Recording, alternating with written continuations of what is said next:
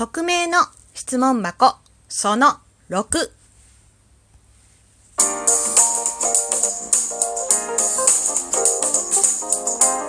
りのねえこれってどうなの？どうもひよりです。いかがお過ごしですか？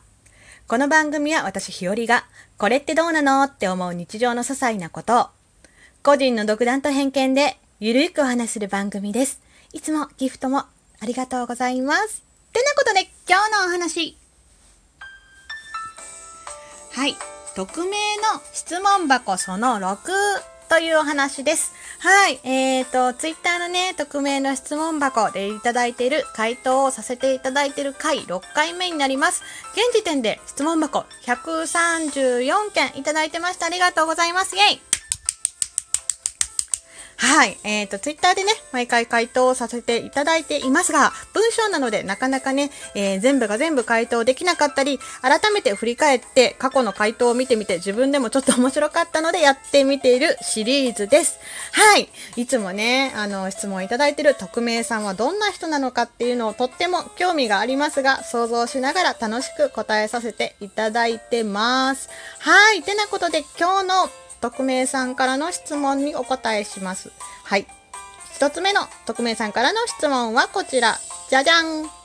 えー、悪そうに見えて本当はすごくいい人っていません？なるほど。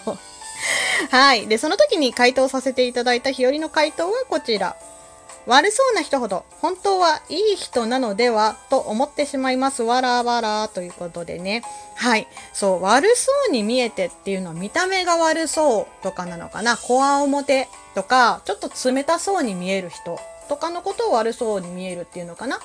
で、実はそういう人の方がシャイだったり、あの、いい人の方が私の経験的には多いので、なんか、うん、なんか悪ぶってそうというか、なんかこうね、そっけなくしてそうの方、人の方が実は情熱的だったりとか、するのかなと思ったりしてしまいます。ちょっと人の裏の裏を書くではないけど、うーん、そうだななんか、あの、そんなに私は見た目でこの人が悪そうと、いかつそうとかの人を、なんか、悪い人なんじゃないかな、怖いなってあんまり思ったことはないです。はい。で、続いての匿名さんからの質問はこちら。じゃじゃん。芸能人で言うと、芸能人で言うと誰に似てるって言われるっていう質問です。結構ね、これ聞かれるんだけど、で、その時の日和の回答はこちらです。なんか人によってイメージが違うみたいで、全然バラバラなタイプの人を言われます。誰にも似てないのか、それとも似てる人が多いのか、というね、回答をさせていただいたんですが、よくね、えー知り合いの誰々さんに似てるとかね、あの、アニメのキャラクターに似てるとか言われるんですけど、ちょっと全く想像がつかないんですよね。で、知らない人を言われることが多くて、日和がちょっと一般的な顔なのか、よくありがちな顔なのかが、ちょっとその辺がわかんないんですけど、あとそう、人からの見えるイメージがかなり違うみたいで、うーん、どうなんだろうなと思います。ちなみに、全然似てないと私は思ってるんですが、参考までに、ほやねえっていうね、私のリアルの友達でありながら、ラジオトークの配信者でもあるほやねえさんが言うには、めちゃくちゃ言われたんですけど、滝本美織さんっていう方、ご存知ですかね？女優さん、歌手、タレントの滝本美織さんという方にめっちゃ似てると言われましたが、全然納得いきません。はい。で、他の友達に、聞いてみたら、似てる？って聞いてみたら、うーん、似てないんじゃない？って言われたので、これもあまり参考にならないかなと思います。まあ、想像にお任せいたします。はい。えー、続いての匿名さんの、えー質問、こちら。じゃじゃん。恋愛で勝負をかけたことありますか？っていうことでね。はい。で、その時の日和の回答がこちら。うーん、ないかな、わら。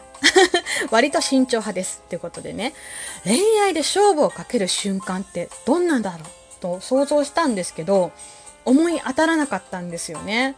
勝負をかける、一か八かで告白するとか、まあ、ダメだと思ってるのに無理やり行くとかっていうことですよね。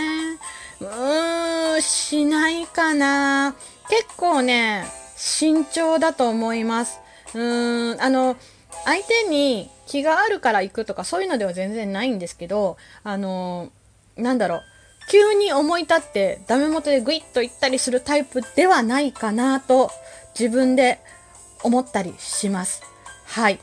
えー、続いての匿名さんからの質問こちら。じゃじゃん。マイナス思考を少しでもプラス思考に変える方法ってありますか？っていうね。あー、なるほどね。マイナス思考。うんうん。で、日和のその時の回答がこちらです。そうですね。人は案外他人のことを気にしてないし、見ていないって思うんです。人目を気にしないっていうことも、プラス思考にもしかしたらつながるかもです。と答えてます。なるほどな。自分で自分になるほどなって言ったけど。うん。あのー、確かにそうですよね。なんか、あのー、人にこう思われてるんじゃないかとか、人がこう思ったんじゃないかっていう風なことが積み重なってマイナス思考になる場合もあると思うんですね。で、案外気にして、相手は気にしてなかったり、うーん、なんだろう。例えば、うーん、なんか、髪型を変えた時に、あれ髪型変えた？前の方が良かったんじゃない？ってもし誰かが言ったとする。で、すごくまあ気になると思うんですね、そう言われると。で、ああ、そっか、どうしようとか、何髪型混じったかなみたいなってあると思うんですけど、意外とその発言って、前の髪型が気に入ってたっていうだけだったり、その時の髪型の感じ感だったりで、あんまり相手って気にして発言してないんじゃないかなと思います。で、その、例えば、ご飯を誘った時に、あの、相手の人にね、あの、ちょっと今日用事あるからダメなんだって言われたとしても、本当に用事があるかもしれないし、もしかしたら嫌われてるのかもしれないし、もしかしたらめんどくさいと思われてるかもしれないまで考えちゃうと、結構キリがなかったりするのかなと思って、案外、人って、なんか、そんなに思ってるほど自分に注目してないし、うーんって思う時はあります。うん、そういう意味ではあのそう思ってるとあの意外とねマイペースにやっていける気がします。ただ、まあ、自分の気持ちの落ち込みとかでねあの良くない方向に考えてしまったりあの割とうまくいってるのにいやこれでいいのかなと思ったりすることってあるのでなかなかプラス思考に変えるのは難しいかなと思います。そういう気分の時はね。だからまあ気分転換して全然違うことしてそのことを考えないようにするっていうのもうん大事かもしれないな。どんな感じのねマイナス思考かがちょっとうーんわかんないんですけどね。はい。ということで、えー、次の匿名さんからの質問はこちら。じゃじゃん。別れた恋人別れた恋人を早く忘れるにはどうしたらいいですか？